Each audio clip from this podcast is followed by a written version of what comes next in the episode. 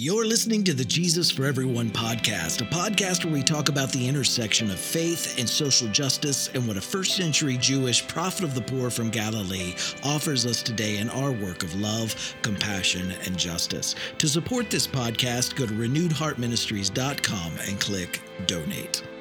Uh, The resurrection in this context, it's not a scientific declaration of a person coming back to life.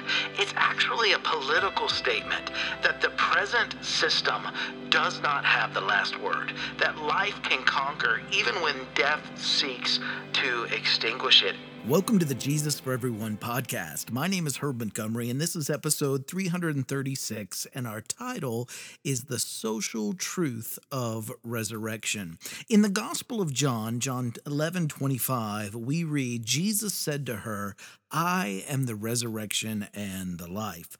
What's the truth that the Gospels are trying to communicate by including resurrection at the end of the Jesus story.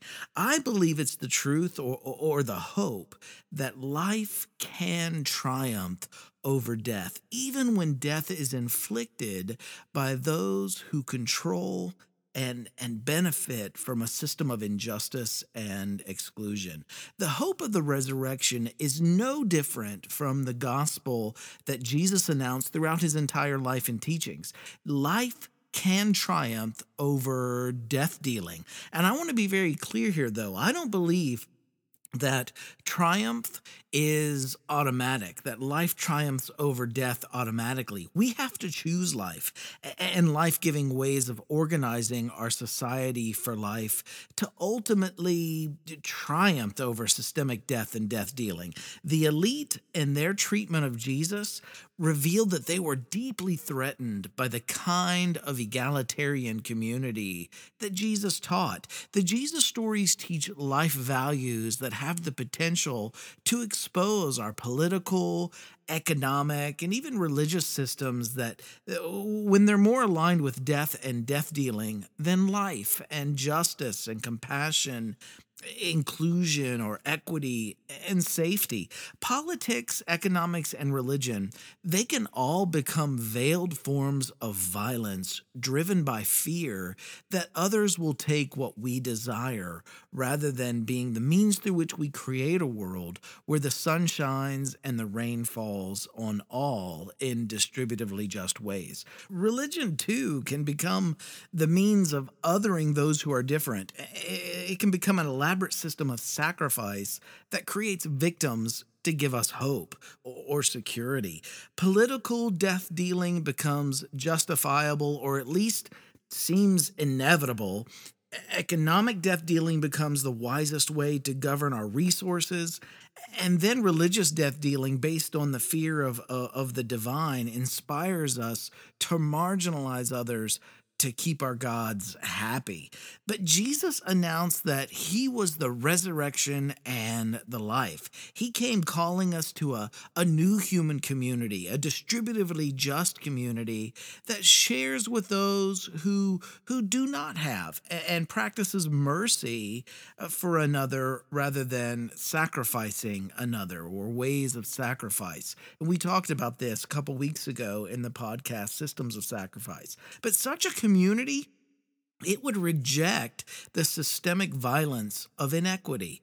Those benefiting from inequity always see these types of communities as a threat. Jesus' gospel is not good news to them. It, it, promises to take from them much of what they think defines their value and keeps them secure. Everyone has enough to thrive in Jesus' community. But Pilate, Caiaphas, Herod, and the elite sectors of society, uh, th- these characters represented in the story, they didn't perceive Jesus' gospel as, as good or good news. And maybe this is why so much of Jesus' message has been co opted since uh, uh, to focus on postmortem heaven rather than challenging and transforming systemic injustice in our present world here and now today.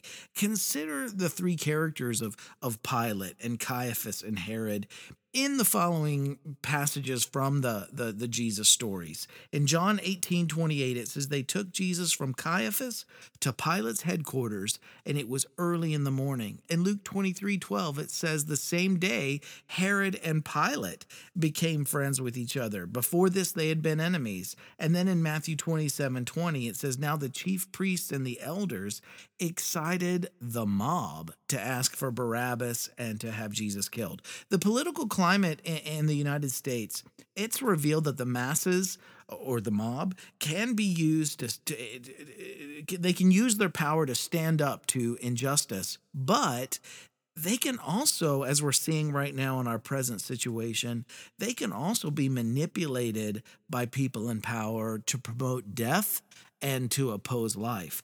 Jesus does not represent those in the system.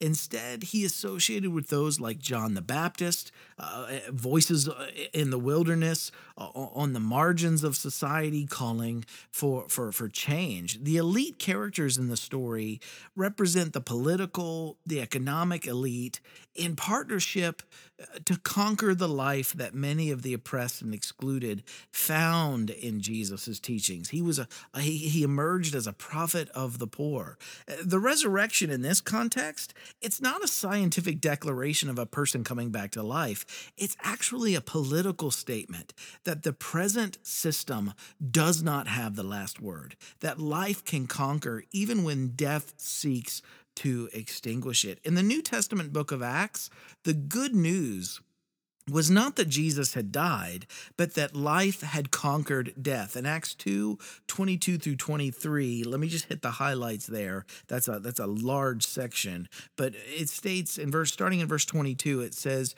You that are Israelites, listen to what I have to say.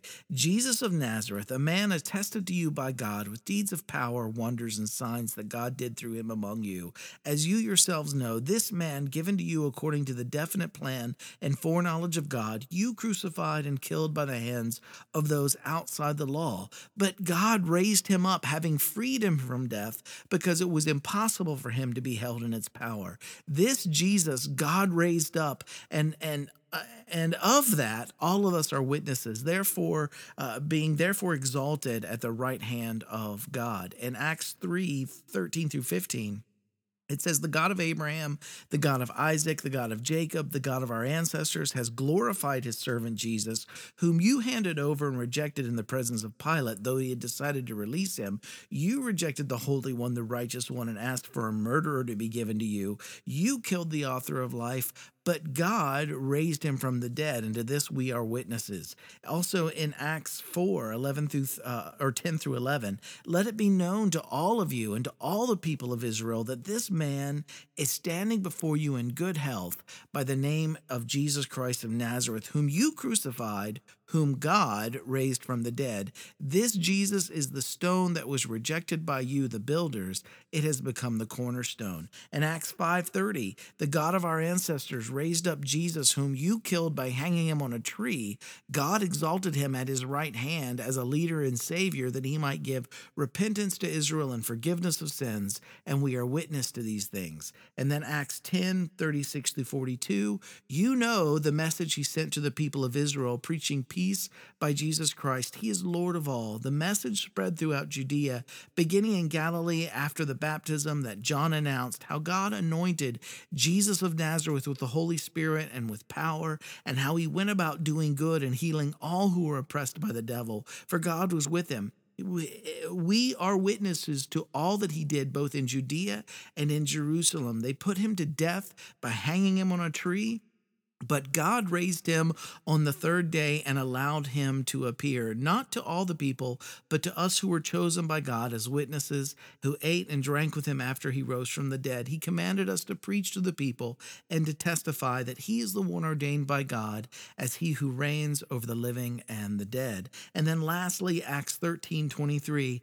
Of this man's posterity, God has brought to Israel a Savior, Jesus, as he promised. My brothers, you descendants of Abraham, Abraham's family and others who fear God, to us the message of this salvation has been sent because the residents of Jerusalem and their leaders did not recognize him or understand the words of the prophets that are read every Sabbath. They fulfilled those words by condemning him, even though they found no cause for a sentence of death. They asked Pilate to have him killed. Then, when, when they had carried out everything that was written about him, they took him down from the tree and laid him in a tomb, but God raised him from the dead. And for many days he appeared to those who came up with him from the from Galilee to Jerusalem, and they are now his witnesses to, to the people. And we bring you the good news that what God promised our ancestors, he has fulfilled for us, their children, by raising Jesus the death of Jesus in all of this was the human activity in these passages. It, it was uh, uh, uh how the system responded uh, to Jesus and his life giving. Uh, uh, the death of Jesus in that context was not the good news. It wasn't the the, the, the central point uh, of the gospel narrative in the original story, in the original narrative, at least here in the book of Acts. The gospel isn't that Jesus Christ died or that he died for you. The gospel narrative uh, even though it's characterized by that in much of Christianity today, the cross was the quintessential travesty of justice in the Jesus story. Jesus and his gospel of life, they became the victims of unjust political, economic, and, and religious systems that sacrifice others for their success. And the good news was that this death dealing had been overcome. The resurrection reveals a Jesus who, who lived in solidarity with the innocent victims of those systems. It, it speaks of a way of organizing human community for life over and against unjust unjust ways of organizing society, even when it faces lethal opposition from those in charge of the present death dealing system. Jesus' gospel, it didn't triumph because of death. It triumphed in spite of death. Jesus' murder, it interrupted his gospel. It was an attempt to silence it. But Jesus' gospel triumphed in reversing, undoing, and conquering that death. Everything that was accomplished in the death of Jesus is reversed in the resurrection of Jesus. And the story of Jesus' resurrection, it, it, it, instead, it endorses and proclaims that God's just future is possible, even in the face of death dealing systems. It doesn't depend on death for its existence. It shares generously the bread that it receives today with the poor, the widow, and those othered as, as foreigner, eh, trusting that no matter what the future brings, that we together can face it. Not alone but where each person is, is just living for themselves but but together as a community of love and care we can face tomorrow because we have each other. Resurrection calls for the end of systems that sacrifice others including sacrifice done in the name of standing up for and defending, quote unquote, the right thing. Jesus' gospel uh, calls us to embrace the way of mercy over sacrifice and care for those that were previously deemed expendable by our politics and our economics. The, the story of a resurrection in the gospels, it calls us to recognize systems of death in every age and to obstruct them. The ancient Hebrew hope, remember, a tradition in which Jesus solidly stood, was one where all injustice, oppression, and violence is set right. It was a hope of life conquering death. And life can also conquer death today if we will choose it.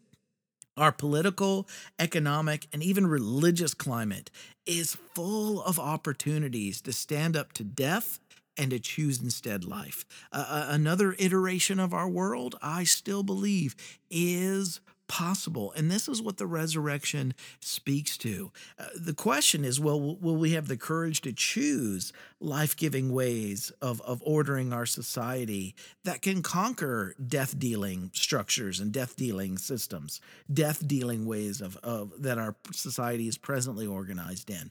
Will we, as Jesus followers, have the courage to choose the living truth behind the ancient story of resurrection. The, the, the, story was not, the good news of that story was not that Jesus had died. The good news was that life had conquered death, that, that even though uh, the system had sought to silence Jesus' life giving message, uh, uh, in the end, life can triumph over that death. Heart group application this week we at Renewed Heart Ministries, we're continuing to ask all of our heart groups not to meet together physically at this time. Uh, again, please stay virtually connected with each other. Uh, Zoom is a great uh, avenue to do this through, a great conduit for that. Um, I'm uh, facilitating a, a, heart group each Wednesday night via Zoom uh, here from my home. Uh, it's actually being hosted by a church in California, but I'm able to connect with that here in West Virginia via Zoom. And remember, when you do go out, remember to keep that six foot distance between you and others during this critical time. Take the, the virus seriously, wear a mask, and, and, and continue to wash your hands to, to stop the spread of the violent virus, especially as we're moving into uh, the fall. This is also a time, remember, where as a heart group, we can practice the resource sharing and the mutual aid that we speak about so often here and that we find in the gospel stories. Make sure that others others in your group have what they need during this time and work together. Prioritize those that are most vulnerable within your heart group and come up with new ways of how we can take care of each other while we're physically apart. And then one day when this is all past and we look back on it, uh, how we live now will will determine the kind of people that we become as a result of this afterwards. Number 1 this week, share with your group something that spoke to you from this week's eSight or podcast episode.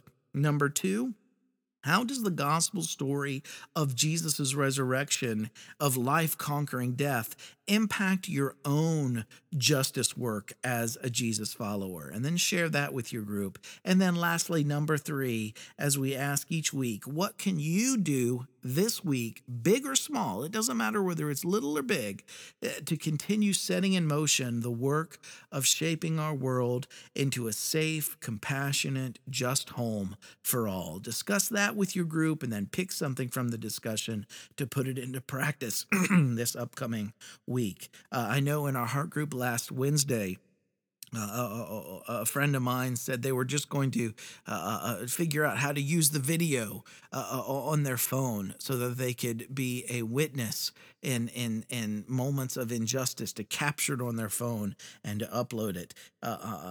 that's something small, but how much has been changed in our society as a result of people simply catching things by video on their phone. So big or small this week, just pick something and begin putting it into practice. Thanks for checking in with us today, right where you are. Keep living in love, choosing compassion, taking action, and working towards justice. I love each one of you dearly. Thanks again for listening. I'll see you next week.